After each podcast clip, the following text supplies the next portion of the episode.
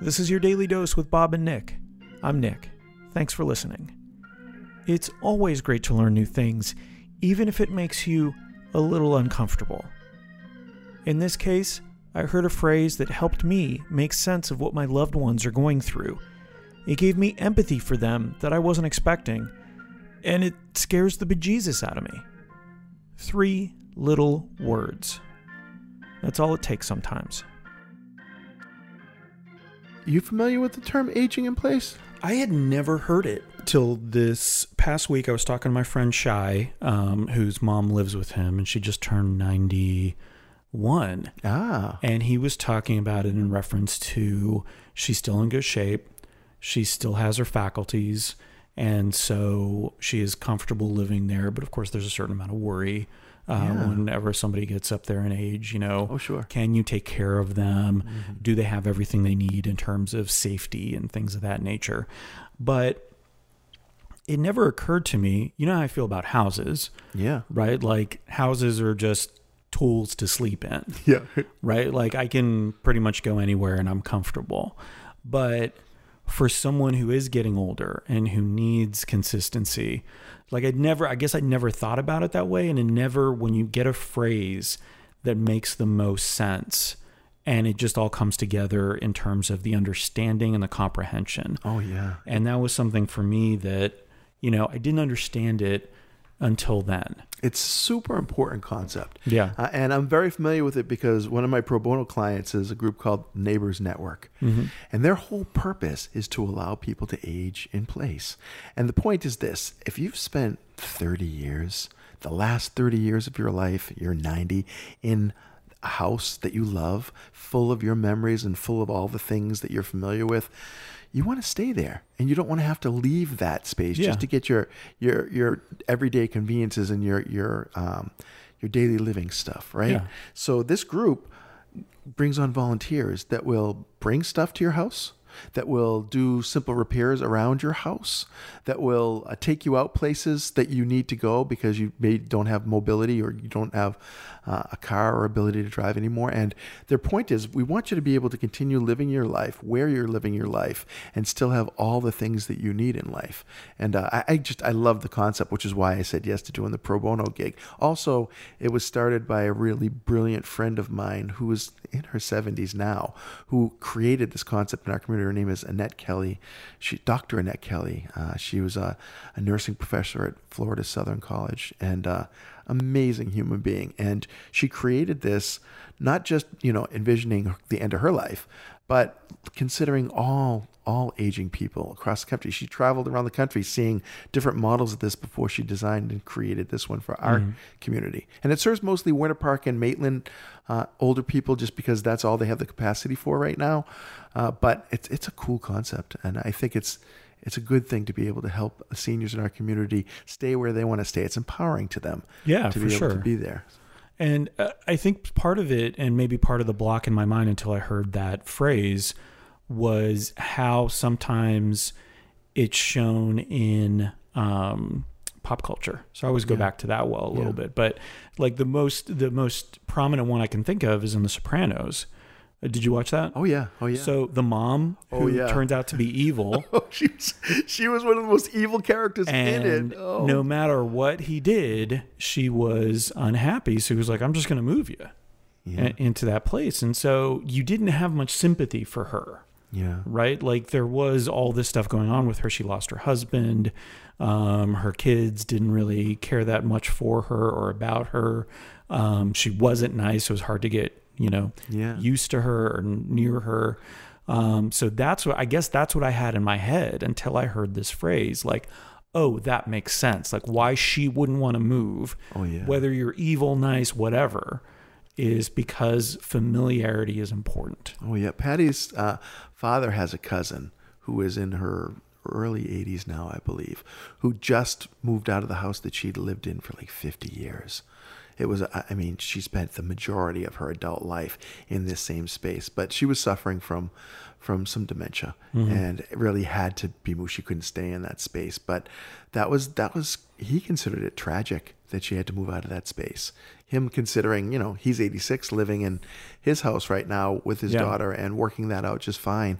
But I think the older you get, the harder it is to leave the space that you're in. I've been in this house for 30 years and I was considering, I went and looked at a house this weekend with Patty and I got a little emotional beforehand at the thought of leaving this space. So I can relate to that concept of wanting to age in place.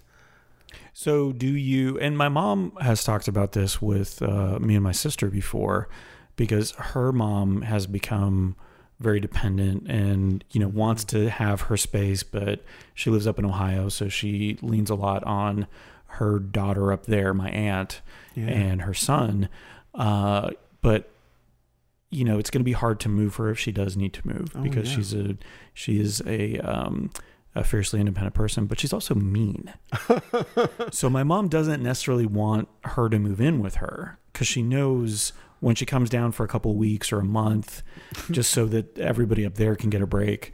Um, it's not relaxing. Yeah. It is How old is not relaxing. Um, we think so. My mom's seventy-one, so my grandmother's well into her nineties. And, and what's your grandmother's name? Like, what's her? Uh, Vula, Vula. Vula Mandis. I love that. That's a cool name. Yeah, but she is mean. Oh, now was she, has she always been, or did she just get cantankerous in her older age? No, she's always been pretty mean. Oh, So, did you ever stay with her when you were a kid? Did you Oh ever- yeah, yeah, for sure. Did you And- like staying with her when you were a kid? Yeah, when my grandfather was around, for sure. My grandfather was a very gregarious guy. Ah, so you offset And- her. Yeah, for sure. And uh, when she was younger, she wasn't quite as.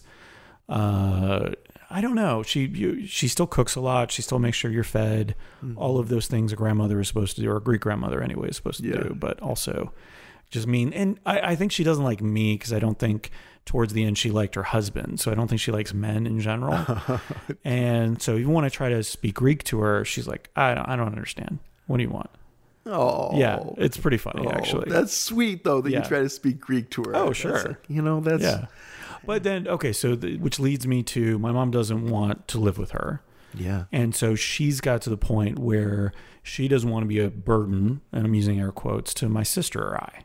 Like she doesn't want to put that on us because she's seen what it's like, with her. how hard it is, And so I'm fine with whatever decision. You know, we're getting to the point where uh, my dad too. I'm gonna have to figure out like going forward, what are we gonna do here? Yeah. But thinking about my own kids, I'm like, I'll go, I'll go wherever. Just ship me out.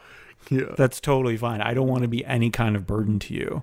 Yeah. What do you, what is in your mind of what your long term plans are? I, I don't think anybody wants to be a burden on their kids, but I have this different philosophy.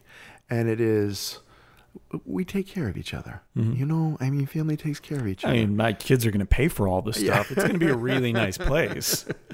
That's you know I, I took care of my kids for the first you know 18 years of their lives everything that they needed you know and I mean I still take care of parts of their lives but they're fully independent human beings at this point. point and I'm just I'm just looking at uh, if I can be independent I will be independent and if I can't be independent I will be dependent wherever I need to be dependent. And I won't mind taking something from my kids or taking some support from my kids uh, because I think that's what people who love each other do. Sure. But if it gets to the point where it becomes a real burden, you know, where it's it's making them unhappy or or decreasing the quality of their lives significantly, I would rather be taken care of by strangers than do that. You know, that's so that's that's kind of the way I envision it that, you know, at some point at some point, you know, we all need to be taken care of. And and I don't blame my kids if they feel like they can't put out what it takes. I'm not in a position right now even to take care of my father, who's 81 years old. I mean, he could move into my house, but I'm not really equipped to take care of all of his needs. Uh, you know, so And he probably would move in with you. he, hey, I'll tell you the truth. I've offered, I've offered, to, you know, to to fly him down here to have him come live with us, uh, and I was super relieved when he said no. Mm-hmm. And that feels super selfish to say, but that's actually my truth. I don't really want my, my elderly dad to be living with me. Now, if he had to live with me, I would make that happen and make it work out. And so would Patty, because that's our, you know, our approach to family. But I was really glad when he said, no, no, I don't want that. then I just leaned into it and I'm like, Dad, really, you should, I would love to have you here. Are you sure? Does he know that he could? We could get him on a podcast. Oh, as a matter of fact, today is his birthday. Aw, He turned 81 today. Uh, so yeah, he's and he would not be listening to a podcast because he's a troglodyte.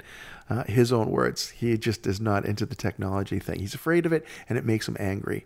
So last year at this time, I was actually with him on his birthday, which was kind of a cool experience. We were in uh, the Chinese restaurant I used to go to as a child throughout my childhood. My father would bring six kids to this place, and they treat us like the royal family, uh, the Kowloon in Saugus, Massachusetts. It was a fun, fun experience, and it was good to see him there, surrounded by his kids, his grandkids, Yeah. and his great grandkids. So that was good. I miss him this year, but I'm glad he's not living with me. Hey, gang, it's Bob. In spite of the fact that I was happy that my elderly dad refused my invitation to move into my house with my love and me, I really do believe in the philosophy of caring for each other. I'm doing my best right now to take care of as many people as I can in my life. I'm hoping that when it's my turn to receive care, I'll have some decent caring karma saved up, and I will humbly and graciously receive the care I need. Life is give and take, my friends.